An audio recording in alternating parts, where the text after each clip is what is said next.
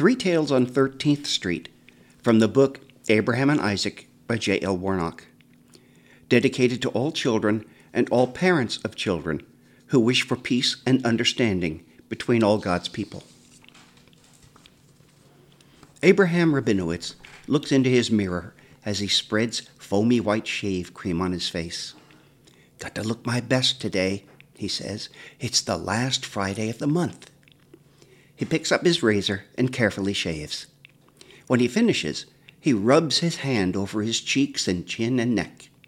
Nice and smooth, he says. He goes to his little kitchen. Time for some soup, I think, he says to himself. From the little cabinet next to the sink, he gets a can. He sets it on the stove and picks up the can opener. Mr. Rabinowitz has soup for lunch nearly every day. Cans of soup don't cost very much when they're on sale at the Mendel's Market, and that's when he always buys them. Then he goes to his refrigerator and gets out a can of cat food for Isaac. Here, boy, Mr. Rabinowitz says. When he turns around, Isaac, his big gray cat, is already standing by his bowl. The big cat rubs against Mr. Rabinowitz's legs and then begins to eat. You're welcome, Isaac, says Mr. Rabinowitz. After lunch, Mr. Rabinowitz puts on his heavy old coat and his old fashioned black hat and his green wool mittens and wraps a long striped scarf around his neck. He picks up a book from the table and puts it into his coat pocket. You be a good boy while I'm gone, Isaac. Mr. Rabinowitz goes out the door of his apartment and down the squeaky wooden stairs to the first floor of the building. He goes around the corner of the stairs and back into the dark storage area behind them. He unlocks the chain that holds his bicycle to the drainpipe that goes down the wall and wheels his old two wheeler out the front door and down the stoop to the sidewalk. The heavy coat makes it difficult, but Mr. Rabinowitz gets on the bicycle and begins to pedal slowly up the street. He carefully crosses at the corner and continues on. It's cold, and the wind stings his face and seeps through his mittens, but he doesn't mind. It's the last Friday of the month, he says to himself. At 13th Street, Mr. Rabinowitz turns right. Oh my, he sighs. 13th Street goes up a long hill and it is the hardest part of the trip. Riding a bicycle isn't easy for Mr. Rabinowitz. He's getting old. Many years ago, he had worked in a shop that made fine suits for men. In those days, he owned a red car, and he would zoom up 13th Street. Easy as pie, he says as he pedals along. But he's breathing very hard. Easy as pie. Mr. Rabinowitz spots a shiny penny lying in the street. He stops and gets off the bicycle. He puts down the kickstand and walks back to the penny. Hello, my little friend, he says. He takes off his mitten and slowly bends down to get the penny. Maybe you will bring me luck, he says. People say that if you find a penny and it is heads up, something good will happen. Mr. Rabinowitz looks at the penny. Tails. Oh well, a penny is a penny. With enough pennies, I can buy a can of soup. He slips the penny into his pocket and pulls the mitten back over his cold fingers and walks back to his bicycle. Getting started again on the hill isn't easy. Mr. Rabinowitz pushes hard on the pedals, and his breath makes little clouds in the cold air. Today's the last Friday of the month. Mustn't be late. Slowly, the old man continues up the street, leaving a trail of little white clouds behind. Oh, my! Mr. Rabinowitz squeezes the brake handles. He gets off the bicycle and puts down the kickstand. Slowly, he walks a few steps back down the hill. He can see another copper coin shining in the afternoon sun. Hello, my little friend, Again, he slips off his mitten and bends to pick up the penny. Hm, tails again. Well, lucky or not, a penny is a penny, and I can use you. Once again, Mr. Rabinowitz works hard to get the bicycle going up 13th Street. The top of the hill isn't too far away now, just two more blocks. Easy as pie, says Mr. Rabinowitz, remembering when he was a young man and he could drive his red car up the hill. Easy as pie. Now there are lots of little white puffs in the air as he pedals. Last Friday, Mr. Rabinowitz says to himself, can't disappoint everyone. He pushes on the pedals and slowly, slowly continues up the street. Just one block to go. The brakes squeal, and Mr. Rabinowitz stops again. This time he stands next to the bicycle, breathing hard for a few moments. Then he puts down the kickstand and walks a few steps back down the hill to the little puddle of water where a third penny winks up at him. Hello, my little friend. He bends and rests his hands against his knees as he looks into the little puddle. It is all frozen on top, but there is water where a car's tire has broken the ice. Hmm, tails again, the old man says. I guess that nothing good is going to happen for me today. But a penny is a penny. The cold water makes his fingers ache, but he puts the penny in his pocket and slips his hand back into his mitten. This time, Mr. Rabinowitz walks along next to the bicycle and pushes it the rest of the way up 13th Street. At the corner, he turns right and gets back on his bicycle. Chestnut Street is nice and level and smooth, and Mr. Rabinowitz is glad. He still has a way to go, and he doesn't want to be late. People are depending on him. Today is his day. On the last Friday of every month, he rides his bicycle to the little bookstore that his friend Mrs. Meisler runs. Inside, there will be a half circle of little chairs, all facing one big one. Mr. Rabinowitz will sit in the big chair, and children from the neighborhood will sit in the little chairs. And Mr. Rabinowitz will read to them. He will read wonderful stories about faraway places and magical creatures brave heroes, and wild animals. Mr. Rabinowitz loves to read to the children. He wouldn't miss it for anything. Finally, Mr. Rabinowitz arrives at the bookstore. He chains his bicycle to the lamp post on the curb and goes inside. Ah, he says, the bookstore is warm and smells like hundreds and hundreds of new books. Goodness, says Mrs. Meisler. I didn't expect you today, Mr. Rabinowitz. It's so cold. Just look at yourself. Your nose is as red as a cherry. Do you think any of the children will come? I imagine they'll stay home. Mr. Rabinowitz hadn't thought of that. He knows it's cold, but that didn't stop him. This is too important. He puts his hand over his nose and rubs it to warm it up. His nose doesn't feel very cold, but if Mrs. Meisler says it's red, it must be. He looks over at the chairs. They're all ready for the children, and so is he. He takes off his long striped scarf and his green wool mittens, his old fashioned black hat and his heavy old coat, and takes the book out of his pocket. Then Mr. Rabinowitz sits in the big chair to wait. Story time comes but no children are sitting in the chairs. Oh my, thinks Mr. Rabinowitz, where are they?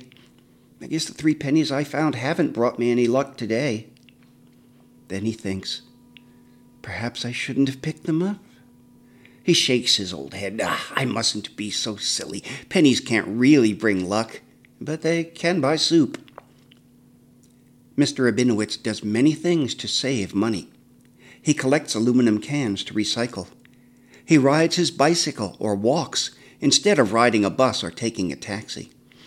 He buys his clothes at the thrift shop. Mr. Rabinowitz is retired and doesn't have much money. I don't have much, he tells people, but I have books to read and friends to read them to. He always smiles when he says it. But he isn't smiling today. Poor Mr. Rabinowitz just looks at all the empty chairs.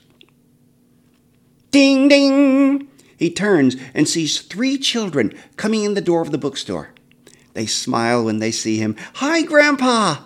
We were afraid you wouldn't be here today. The babysitter almost didn't let us come.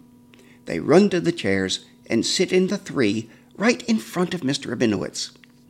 He smiles his big happy smile. All the children call him Grandpa because it's hard for them to say his real name.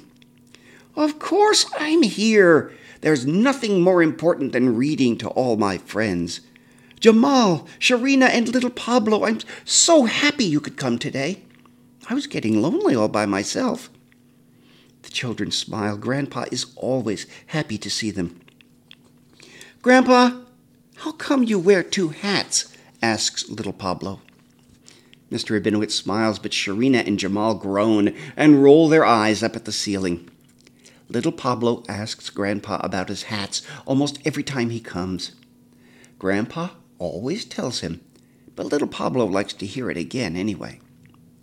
Mr. Rabinowitz puts his hand on the small round hat that he always wears on the top of his head. Well, little Pablo, I wear this hat to show respect for God. He picks up his old fashioned black hat. This hat I just wear to keep my head warm. Little Pablo giggles and Grandpa winks at little Pablo. Mr. Rabinowitz looks back at the door, but no more children have arrived.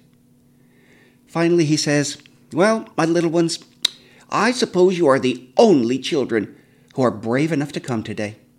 Shall we begin? The three smiling children nod their heads, and Mr. Rabinowitz begins to read. Once upon a time, in the land of curry and Bengal tigers. A little boy with a great white turban on his head rode his elephant through the forest. Mr. Rabinowitz reads and reads while the children listen, and the sun slips low in the sky. And the prince who had been an elephant boy, and the princess who had been a beggar, lived happily ever after. Mr. Rabinowitz looks up and smiles. Little Pablo has gone to sleep, as he usually does. But Jamal and Shireen are smiling happily. The two children come to Mr. Rabinowitz and hug him. Thank you, Grandpa. That was a good story. Thank you for reading to us.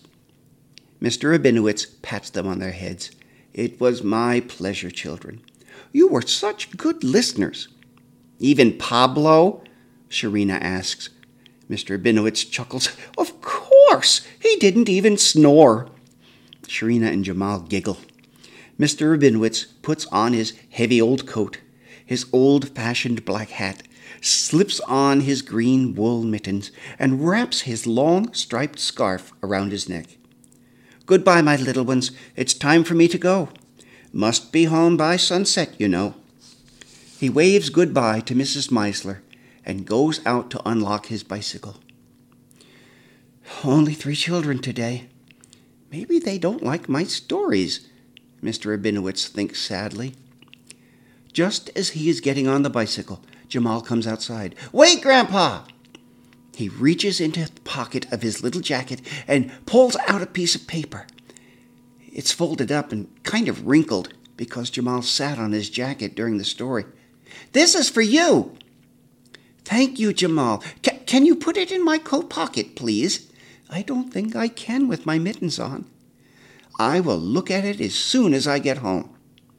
Jamal puts the paper in Mr. Rabinowitz's big pocket. Goodbye, Jamal. You better go back inside where it's warm.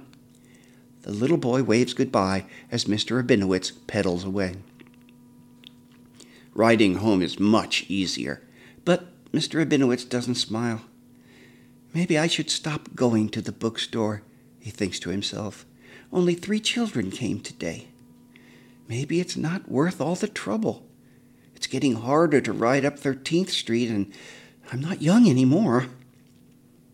When he gets home, he slowly pushes his bicycle up the front steps and locks it to the pipe in the dark storage area. Then Mr. Rabinowitz climbs up the stairs to his apartment. He goes inside and sits in his comfortable chair without taking off his coat or turning on the light. Isaac jumps up onto his lap and rubs his head against Mr. Rabinowitz's chin. Yes, my old friend, I love you too. He pets the big cat's head. Maybe I should just stay here with you next time. Mr. Rabinowitz feels so old and tired. He leans his head back, and soon he is asleep. His eyes pop open. What are you doing, you silly cat? Isaac is jumping up and down on Mr. Rabinowitz's lap. He's playing with something. What have you got there? Mr. Rabinowitz turns on the lamp beside his chair. Isaac is playing with a piece of paper. Oh my, Mr. Rabinowitz says. He takes the paper from Isaac. It's all crumpled and has some holes in it where Isaac has bitten it. Did you steal this from my pocket, you rascal?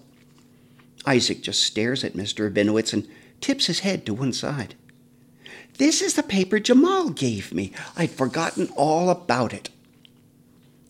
Mr. Rabinowitz unfolds the paper and holds it close to the light so he can see it better. It's a drawing, all done in purple crayon. A big person is sitting in a chair, and all around are little people sitting in chairs. All the little people have big smiles. At the top of the paper, in his best printing, Jamal has written, I love you, Grandpa. Mr. Rabinowitz looks at the paper for a long time. Then he takes his big handkerchief from his pocket and blows his nose. He gets up from his chair and takes a beautiful painting of a sailboat with blue water and white clouds off the wall. Mr. Rabinowitz finds some thumbtacks and puts Jamal's drawing on the wall where the sailboat had been. Then he picks up Isaac and holds him close. Thank you, old friend.